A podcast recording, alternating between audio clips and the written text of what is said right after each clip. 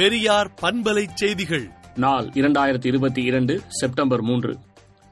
சமஸ்கிருதத்தை தேசிய பாஷையாக அறிவிக்க கோரும் வழக்கை தள்ளுபடி செய்து வெறும் விளம்பரத்திற்காக இதுபோன்ற வழக்கை தாக்கல் செய்ய வேண்டாம் என்று உச்சநீதிமன்றம் எச்சரித்ததை வரவேற்று திராவிடர் கழக தலைவர் ஆசிரியர் கி. வீரமணி அறிக்கை விடுத்துள்ளார்.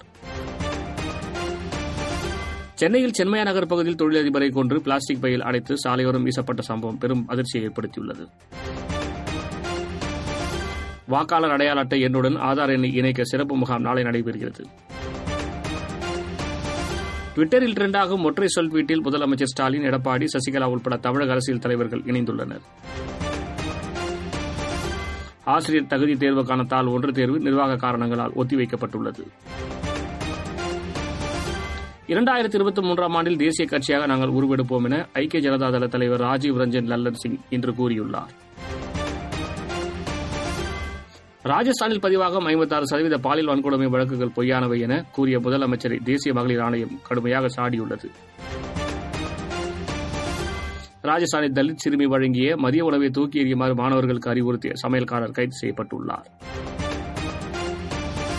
பாகிஸ்தான் நிலப்பரப்பில் மூன்றில் ஒரு பங்கு தண்ணீரில் மூழ்கியுள்ளதாக பருவநிலை மாற்ற அமைச்சர் தெரிவித்துள்ளார். ரஷ்யாவில் கொரோனாவால் பாதிக்கப்பட்டவர்களின் எண்ணிக்கை கடந்த சில நாட்களாக அதிகரித்து வருகிறது. அமெரிக்காவை தொடர்ந்து போலாந்து நாட்டில் இந்தியர் ஒருவர் மீது இனவெறியை தூண்டும் வகையில் அமெரிக்கர் பேசும் வீடியோ பரபரப்பை ஏற்படுத்தியுள்ளது. இலங்கை திரும்பியுள்ள கோத்தபய ராஜபக்சே தங்கியிருக்கும் பங்களாவை சுற்றிலும் பலத்த பாதுகாப்பு போடப்பட்டுள்ளது. விடுதலை நாளேட்டை விடுதலை டாட் இன் இணையதளத்தில் படியுங்கள்.